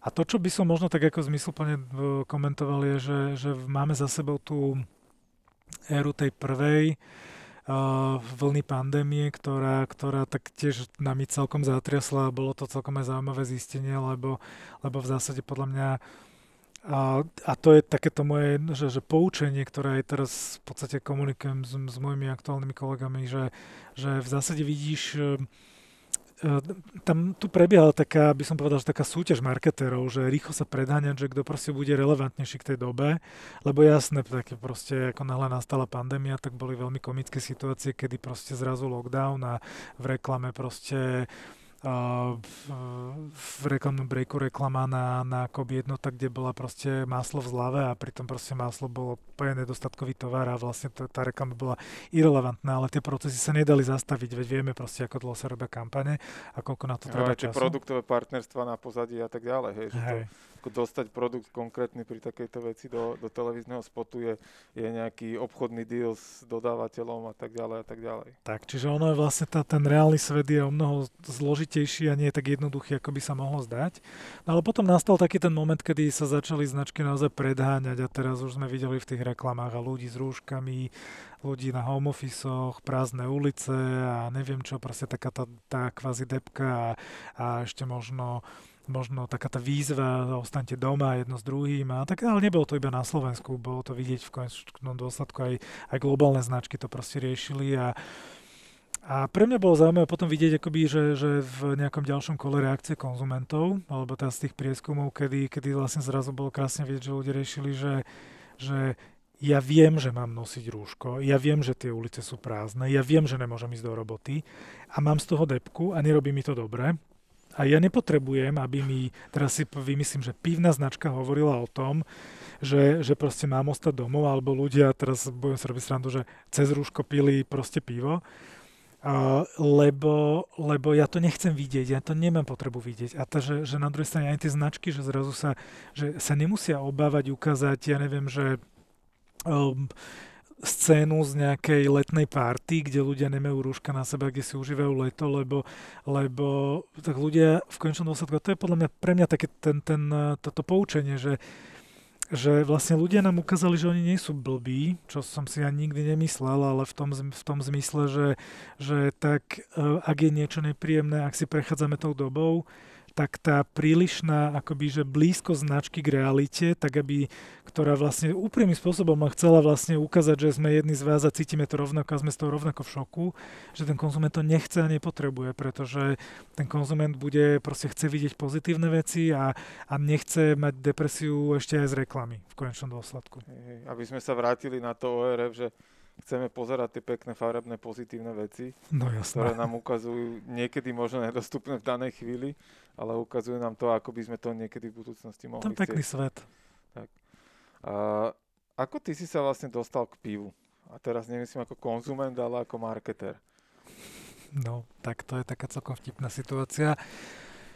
Um, ja, keď som tak rozmýšľal nad tým, že by som vlastne nie, niekam sa chcel posunúť ďalej, tak som akoby nemal už po, po tom Sky Europe Airlines, musím povedať, že už som nemal takú nejakú zásade vysnívanú značku, že, že dostať toto a že budem z toho úplne hotový a, a že to bol môj nejaký proste veľký sen. No a tak e, som tak sedel raz jedného dňa s headhunterkou, ktorá sa tak snažila so mnou taký ten dialog rozviezť a teda riešila so mnou, že čo by som tak chcel a ja som bol taký akože v zásade, že už by som sa chcel niekam posunúť, ale v zásade sme sa nikam nedopracovali, lebo som v podstate nevedel identifikovať niečo konkrétne a z nej tak proste len tak vyletelo. No, vyletelo, lebo to mala niekde na agende, ale v zásade úplne správne proste vyletelo, že čo takto pivo? A ja, že pff, čo ja viem, akože pijem pivo, ale ne, že by som tomu nejak prepadal, alebo že by som to mal nejak na piedestal a že mne aj tie reklamy na pivné, mnohé pivné reklamy prišli také dosť primitívne, prízemné. No a... Šanca to uchopiť? no, no však áno. A, to, to bol presne... sa poď popasovať, kamarát. To, to bol presne taký ten moment, lebo ona mi tak zdala, že, že čo takto zlatý bažant. A zo mňa tak spontánne vyleteli, tak by som povedal, že priamo že vulgarizmy, že hlavne ne ten proste bum bum, zlatý bažant. A na to sa tak na mňa pozrela a mi hovorí, že no, práve. a ja, ja som si hovoril, že páne Bože, toto snad nemôže byť pravda a tak OK. Potom som v istom momente išiel na pohovor k vlastne vtedy novému marketingovému riaditeľovi, ktorý prišiel z Českej republiky a ja som mal potrebu, že tak mu to tak nejak ako že, naložiť.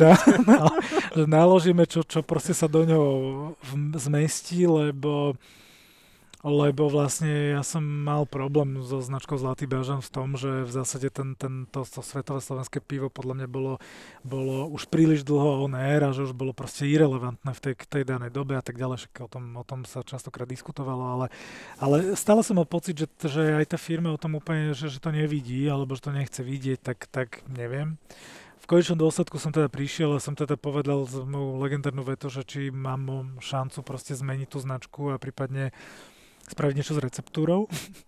A to bol moment, kedy som tak očakával, že buď so mnou vyrazí dvere, alebo sa budeme baviť. A, a že keď sa budeme baviť, tak to bude f- zábava. A v zásade uh, Davidová reakcia bola úplne skvelá, lebo on sa tak na mňa pozrel, vytrštil oči a jak on je taký introvert a, a proste a tak povedal, pozrel na mňa mi hovorí, že vždy to sa práve od brandiáka oček, príjmu očekáva. A ja, že OK. A to bol vlastne ten moment, kedy sme si tak nejak akoby sadli a ja som vtedy ešte to tak bral, že že tak OK, že už sa chcem posunúť, ale že by som to nejak prežíval, že nie, ale takže však nastúpim a uvidíme. No a, mm, no a potom vznikla láska, lebo, lebo tá značka ja ju mám na, v podstate ju poznám od detstva, keďže sme ju prirodzene proste mávali akoby súčasťou nedelného obeda, proste, že, že vnímal som ju aj ako dieťa a tak som k nej vzhliadal a potom som ju strašne neznašal v istom momente a som akoby principiálne odmietal tie produkty a tak ďalej. A zrazu som mal príležitosť sa pozrieť na to, že čo vlastne tej značke, že značka má vlastne veľkú sílu že, že naozaj, že je to proste naozaj dlhodobo na značka, ktorá je vnímaná ako najlepšie pivo na Slovensku a pivo, na ktoré sú Slováci najviac hrdí. A že, že tá značka len proste trošku zaspala dobu a že treba sa na ňu pozrieť a treba na nej popracovať a tak sme čo to spravili, či už s packaging designom, s repositioningom, s, s novou komunikáciou, a no, takisto v konečnom dôsledku a samozrejme s veľkou pomocou aj, aj oddelenia salesu, lebo sme všetci vlastne tomu verili. Až sme sa dopracovali vlastne k, k, k kľúčovej inovácii, ktorá mala zásadný vplyv na značku Zlatý bažant a to je Zlatý bažant 73 pochopiteľne. Mhm. Čo bol ten, ten moment, že, že si tomu uveril, že môžeš to uchopiť? Že, že bolo to to, že ti ten šéf budúci povedal, že to sa v podstate od brandiaka očakáva, alebo Uh, bolo to až po príchode, keď si reálne zistil, že to naozaj môžeš meniť? Pre mňa to bolo o tom, že ja ako keby, občas tak hovorím, že ja, vždy, ja pot, že teraz neviem, že som veľké dieťa, ale že ja potrebujem hráčku.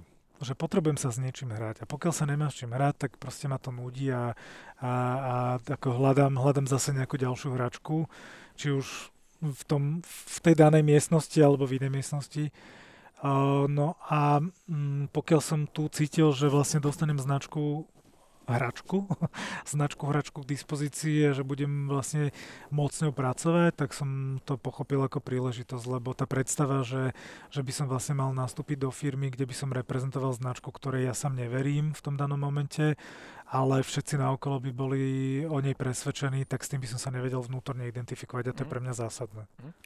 Ako dlho trvalo zmeniť pozícioning tej značky? Tak to je, záleží podľa toho, čo myslíš. Ako v zásade tie projekt, procesy samotné, mm, to je otázka 3 čtvrte roka v zásade, keď, keď odkedy spravíš nový pozicioning a kým sa vlastne prvý redesign dostane na, na regále a zároveň kým dokážeš nájsť vhodného partnera z hľadiska reklamnej agentúry a spraviť zmysluplnú kampaň, ale to boli naozaj, to hovorím o prvých lastovičkách. Je pochopiteľné, že, že vlastne to vnímanie konzumenta sa nemení zo dňa na deň, takže bolo by aj naivné si mysleť, že vlastne tý, ten 3 za to, že zrazu prídeme s novým, s novým všetkým a ľudia padnú na zadok ľudia majú iné starosti a možno ani to nevnímajú tak intenzívne, ako si my možno myslíme, ale ono to trvá čas, ten prerod. No. Takže, takže najkračší, najkračší čas je tých toho 3 čtvrte roka, ale naozaj len ale po tie prvé výstupy. Spust, to je do spustenia prvej kampane. Tak, keby asi nie. Presne, po tie prvé výstupy a tak uh, bavíme sa o rokoch, no, dá sa povedať aj. Ja som si zase spomenul na svoj case, kedy uh, mňa človek z personálnej agentúry oslovil, že poď robiť do Mebelixu, tak som prvá reakcia, že čo, čo by som tam robil pre Boha, že však to ako no way. A on ma ukecal, že však poď na kávu, porozprávame sa a budeme sa baviť ďalej. A mi zrazu začal rozprávať o prostredí, ktoré tam je, o ľuďoch, ktorí tam sú, aj OK. Že tak dám tomu šancu a stretnem sa akože so svojím potenciálnym šéfom, ktorý je teda eh, CEO pre Československo. A keď už som sa s ním mali stretnúť, tak som sa išiel pozrieť po asi desiatich rokoch do tej predajne, kedy ja som to tam mal zaškatulkované, že v zásade v leveli tam nechodím. Mm-hmm. Tak som sa tam zrazu išiel pozrieť a zistil som, že aha, ok, že to vlastne vyzerá dobre, že tam majú aj akože celkom dobrý výber, aj akože moderné veci, aj, aj takéto, aj služby a tak. No a vlastne na pohovore ja som došiel s tým, že sme diskutovali o tom, ako to ideme robiť. Hej, že my už sme v podstate na pohovore tvorili, ako to, ako to uchopíme a bolo to veľmi podobný case toho, že OK, tu máš, dones víziu, tá vízia je toto, hmm. tam sa chceme dostať a doniesť cestu, ako sa tam dostaneme a poďme, poďme na ňu a, a, a vydali sme sa, ako na, ešte sme teda zďaleka není v cieli, ale, ale presne pracujeme na tom, že, že takto, takto sa dá postupovať a, a riešiť tie veci. Poďme k tomu uh, tej 73 na chvíľočku. Ja viem, že dneska už je to konkurencia pre teba svojím spôsobom, takže že je o tom trošku ťažšie možno hovoriť ako pred, pred pol, tri štvrte rokom. A aký to bolo, ale poďme na to tak, že emočne. Nemusíme ísť po tom procese, že ste zmenili receptúru a tak ďalej, ale že, že ako emočne ste tvorili tú značku, že na čo ste chceli zasiahnuť toho, toho zákazníka a, a možno aká bola spolupráca s agentúrou. No na začiatku musím povedať, že 73 napriek tomu, že v kontexte s môjim dnešným zamestnávateľom by sa dalo povedať, že je to konkurencia, proste 73 je, bola, je a vždy bude proste moje dieťa a mám k nej citový vzťah, takže, takže viem o nej rozprávať hodiny. Um, ono možno niekde na začiatku bol taký ten impuls, že tak je to nejaká retro vlna, ktorá, ktorá vlastne u, roz, u konzumentov aj v rôznych segmentoch rezonuje a, a mali sme aj taký ako zaujímavý case, že vlastne naša sesterská alebo vtedajšia sesterská vlastne, sesterský pivovar v Bulharsku spravili vlastne retro propozíciu, ktorá zďaleka dnes nie je taká úspešná, ale ona tak vystrelila, bol to taký akože celkom zaujímavá inšpirácia.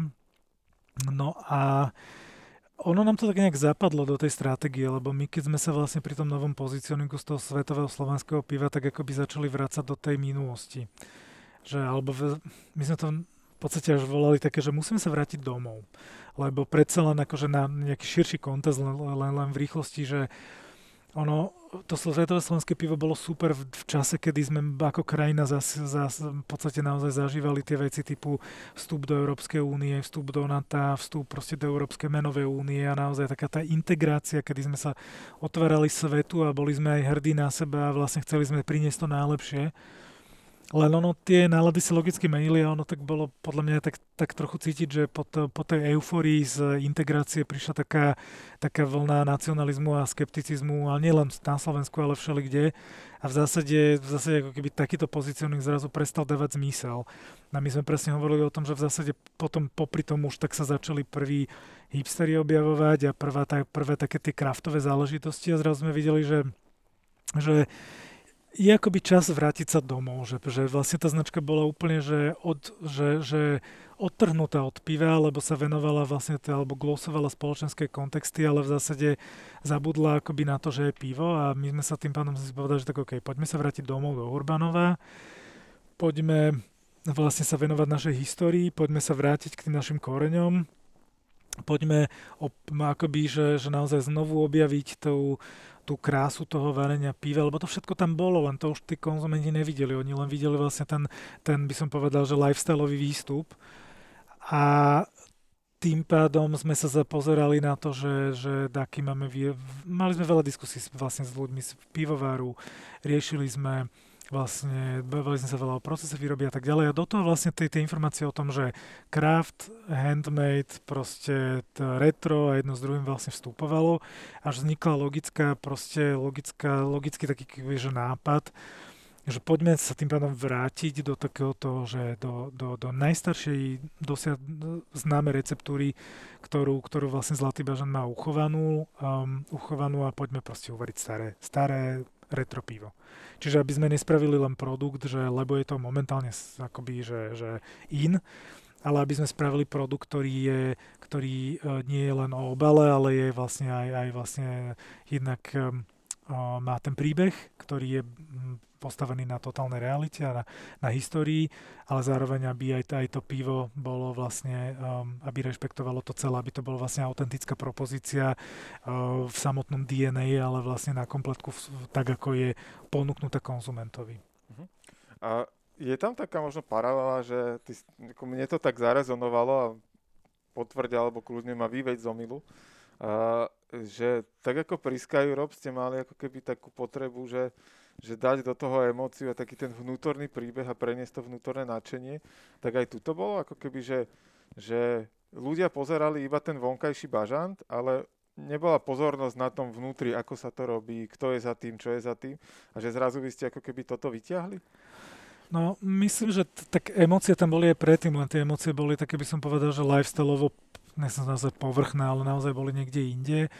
A um, keď, keď, keď vidíš, že ľudia vlastne tú značku v konečnom dôsledku majú stále niekde na stále len im už proste ich nebaví toto počúvať, lebo, lebo proste už to nechcú. A um, tak, tak v zásade v podstate návrat k, tým, k tej prírodzenej dobrej pivnej emócie um, bol, bol v zásade možno veľmi prírodzený. Uh-huh.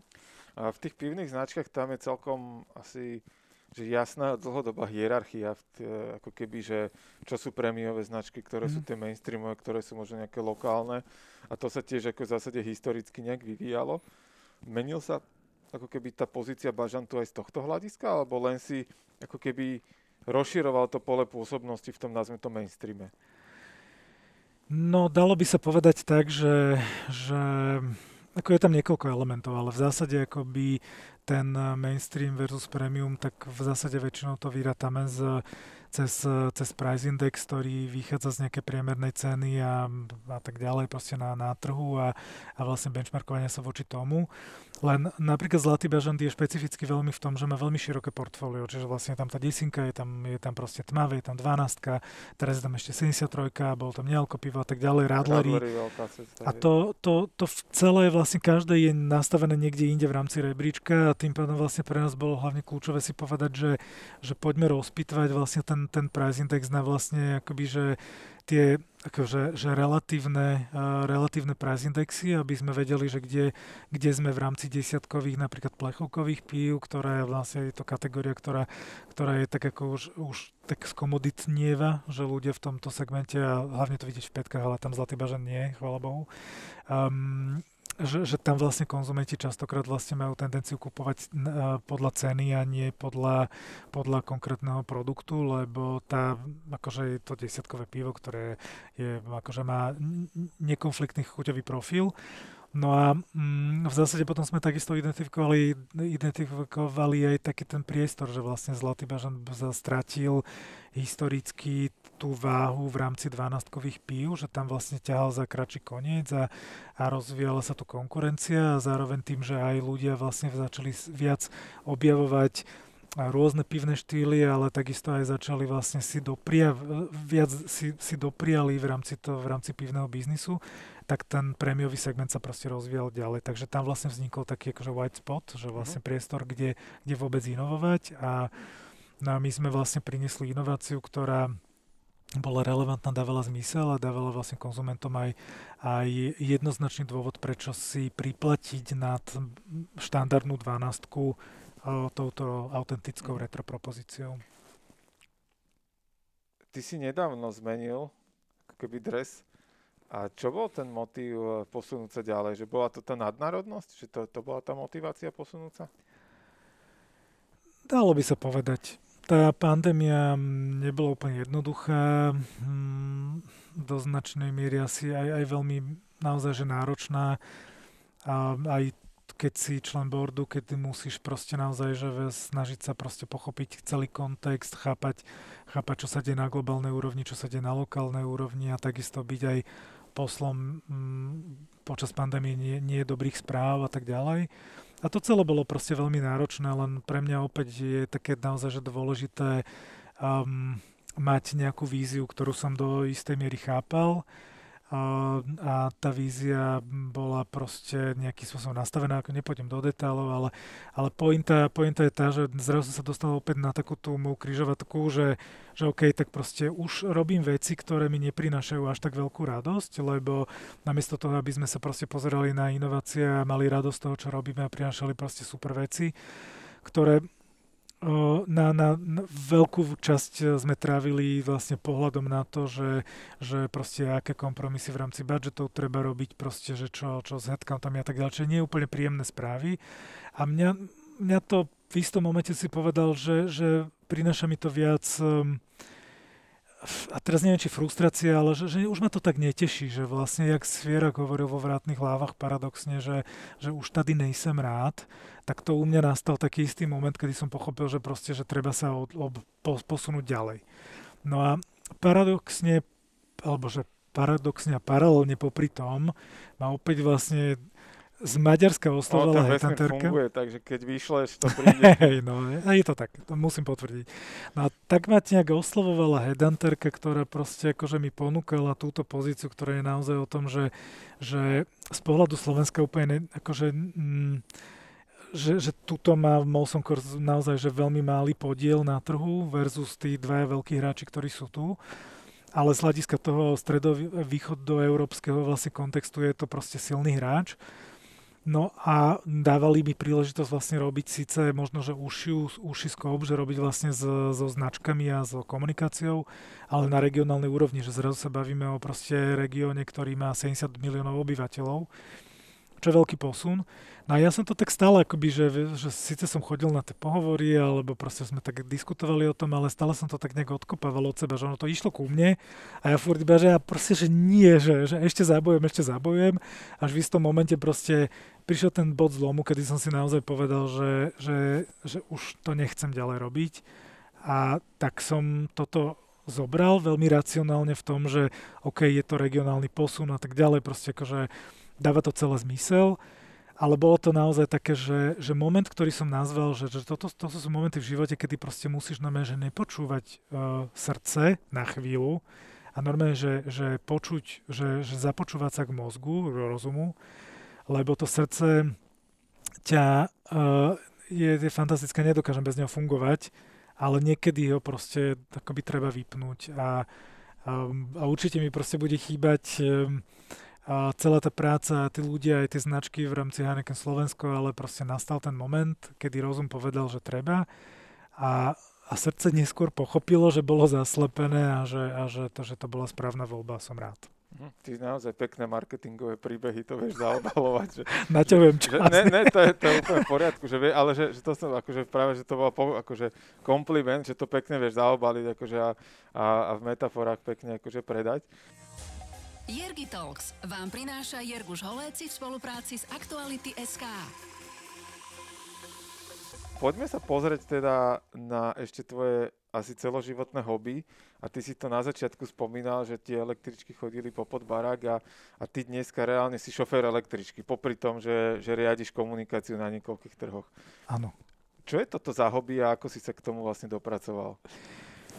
Bol to môj detský sen. Ja naozaj, že pamätám si, že keď som, keď som bol malý, tak bolo pre mňa uh, pre mňa keď som bol malý, tak bolo vlastne pre mňa to, to, to by, že električky a šoféry električky, jak tam vlastne som mal pocit, že majú takú tú že strašnú vážnosť v mojich očiach, jak tam proste mali tie tlačítka, ten panel, jak mali ten akože prestavovací kľúč, proste to železo, ktorým prehadzovali výhybky, tak to bol presne pre mňa taký ten, že, že magický svet, ktorý, ktorý ja som strašne obdivoval. Ja som sa proste hral na vodiča električky, ja som to proste naozaj, že, že, že prežíval, ja som to riešil v škole, dokonca Veď v končnom dôsledku aj teraz už keď to robím, tak proste vždy, vždy aj, aj tí moji spolužiaci a kamaráti z detstva všetci hovoria, že však si to celý čas si to hovoril, že vlastne ich to vôbec neprekvapilo.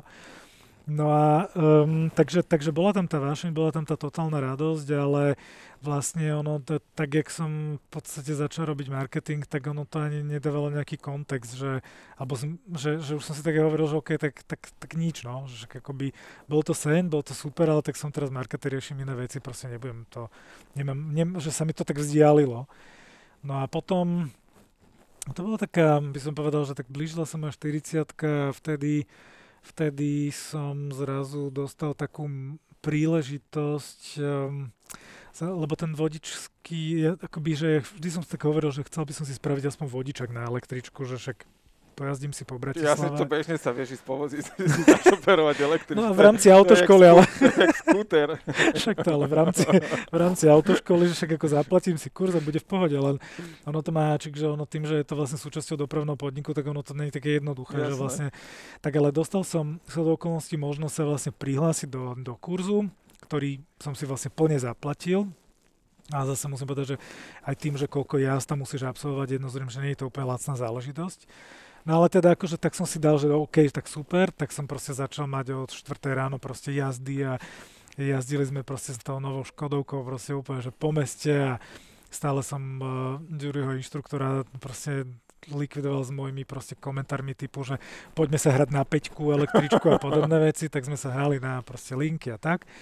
No a ono to bolo všetko furt, super. Furt to bola hra, hej? No jasné, však a, a presne, to bola tá nevýhoda, že ono na jednej strane som sa naučil vlastne fungovať akoby šofrovať električku, lebo ono to vyzerá strašne jednoducho, ale ono to má to svoje špecifika naozaj, že nevyhneš sa doľava doprava, proste musíš poznať výhybky, musíš akože akceptovať to, že napríklad na tvoj najväčší nepriateľ je padajúce suché lístie, lebo vtedy sa strašne šmíka električka, mm. alebo že tým, že sa nevieš vyhnúť, tak vlastne tvojim nepriateľe sú prakticky všetci v premávke. čiže, čiže je to také strategické, mm, strategická hra v podstate a tvoj nepriateľ je aj semafor, lebo my nemáme oranž oranžovú. Čiže vlastne ty nevieš, kedy ti to vlastne Jasne. capne, pokiaľ, pokiaľ sa nenaučíš, že keď hen tam tým chodcom klikne Jasne. tam červená, Jasne. tak môžeš očakávať, že ty budeš na takisto červenú. To, to sa dá potom naučiť. No. Ale vrátim sa teda k tomu, že, že všetko to bolo super až do momentu, že poprvé som nebol na existujúcej linke a po druhé som nemal cestujúcich. A tak som si povedal, že OK, tak proste poďme ďalej zase, že, že ja to proste musím spraviť naplno, že toto mi proste nestačí, že a čo, teraz budem mať vodičak, čo s tým? Tak som teda zabuchal na, na dvere oddelenia ľudských zdrojov a som sa zamestnal v dopravnom podniku, čo bolo super, že dostal som vlastne túto príležitosť fantastickú a prešiel som si všetkými psychotestami a tak ďalej, čiže, čiže naozaj za, začal som vlastne komplikovať život môjim nač- nadšením, ale, ale v zásade uh, z, dostal som uniformu, a prešiel som si všetkými procesmi a, a, a začal som jazdiť. Ako sa toto dá časovo nakombinovať? Lebo akože byť výkonný manažér, v dozornej rade, riadiť XY značiek, ako to není úplne, že málo času samo o sebe. No není, akože ono v podstate napríklad aj, aj tá, ten začiatok bol ešte zložitý v tom, že jedna vec je, že, že musíš mať nejakých, ja neviem, 5, niekoľko to bolo, 50 hodín jazd v autoškole, potom dostaneš už papiere, zamestnáš sa, ale ešte potom musíš jazdiť v zácviku s druhým vodičom ďalších aspoň 50, tuším 5 alebo koľko hodín, nepamätám si to už úplne presne. Čiže je to veľký záväzok, no ale akože tak časové sklbenie, ono ten, tá krása spočíva v tom, že ono časovo sa až tak veľmi tie zamestnanie neprelínajú, lebo vodič električky začína službu mm, mm, častokrát o 3.50 ráno, o 4.00 v noci medzi 4. a 5. vlastne najčastejšie Čiže asi. Čiže ty cestuješ Teleranom, keď oni idú do roboty, tak aj ty. No ja ešte pred nimi, lebo aj, ty ich vezeš. ja ich potenciálne vezem, lebo keď mám prvý výjazd vozovne, ja neviem, 4,50, tak, okay. tak akože ešte, ešte hádam by stíhali naskočiť. Takže, takže tým pádom ten, akože sú tam samozrejme nejaké časy, ale ono sa to dá všetko zmanéžovať, plus chce to samozrejme koordináciu s rodinou, lebo uberám si či už zo spánku alebo z voľného času ale to, je to vášenie, to proste niečo, čo mi dodáva strašne veľa energie a tým pádom, tým pádom mi to stojí za to dať si budík niekedy na 2.30 alebo 3.40 a ísť do toho. Čo ti to dáva? Dáva mi to pocit splnenia detského sna, čo je akokoľvek to môže vyznieť e, smiešne, ale ja som si v zásade vidíme, som si uvedomil, že, že vlastne je to veľmi silná emocia.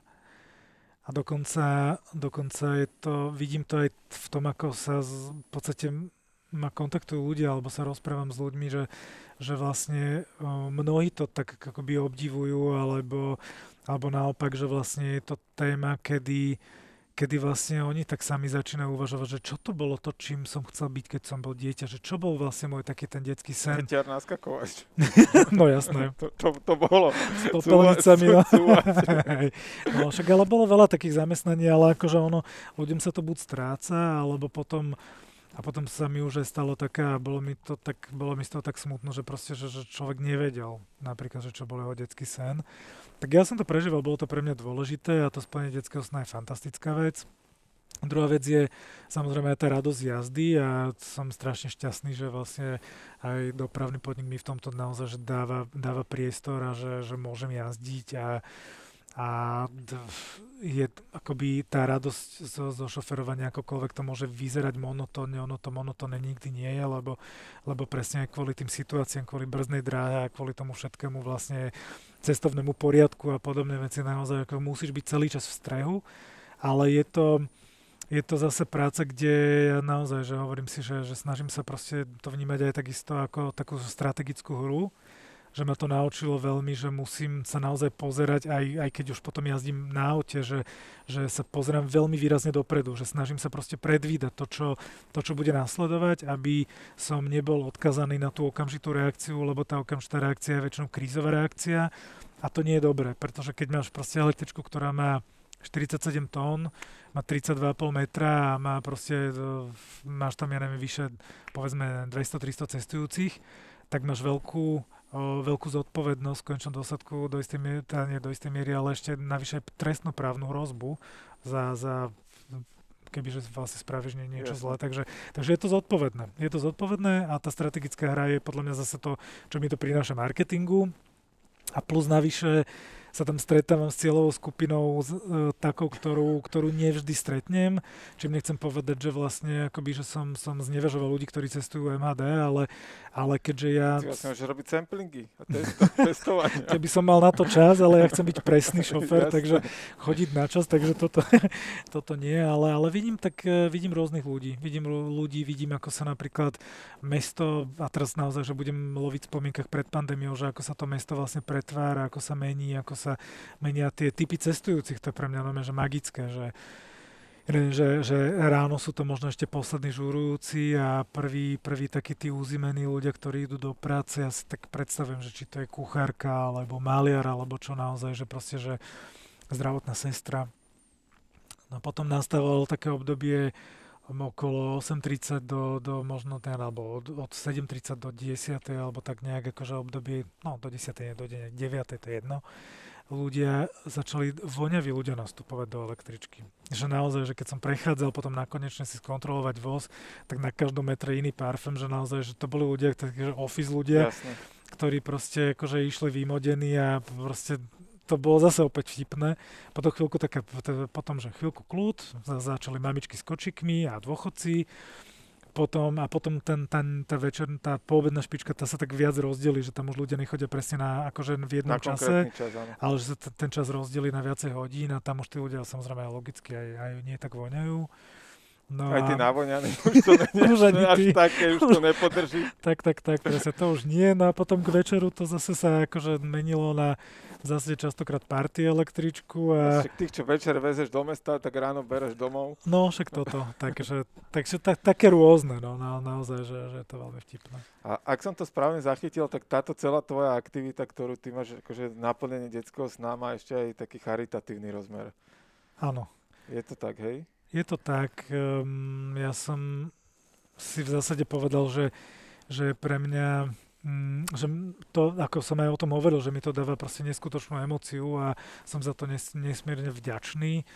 A, neviem si ani predstaviť, že by som s tým prestal, ale že mal som taký ten pocit, že by som chcel tú, tú pozitívnu energiu nejak posunúť ďalej.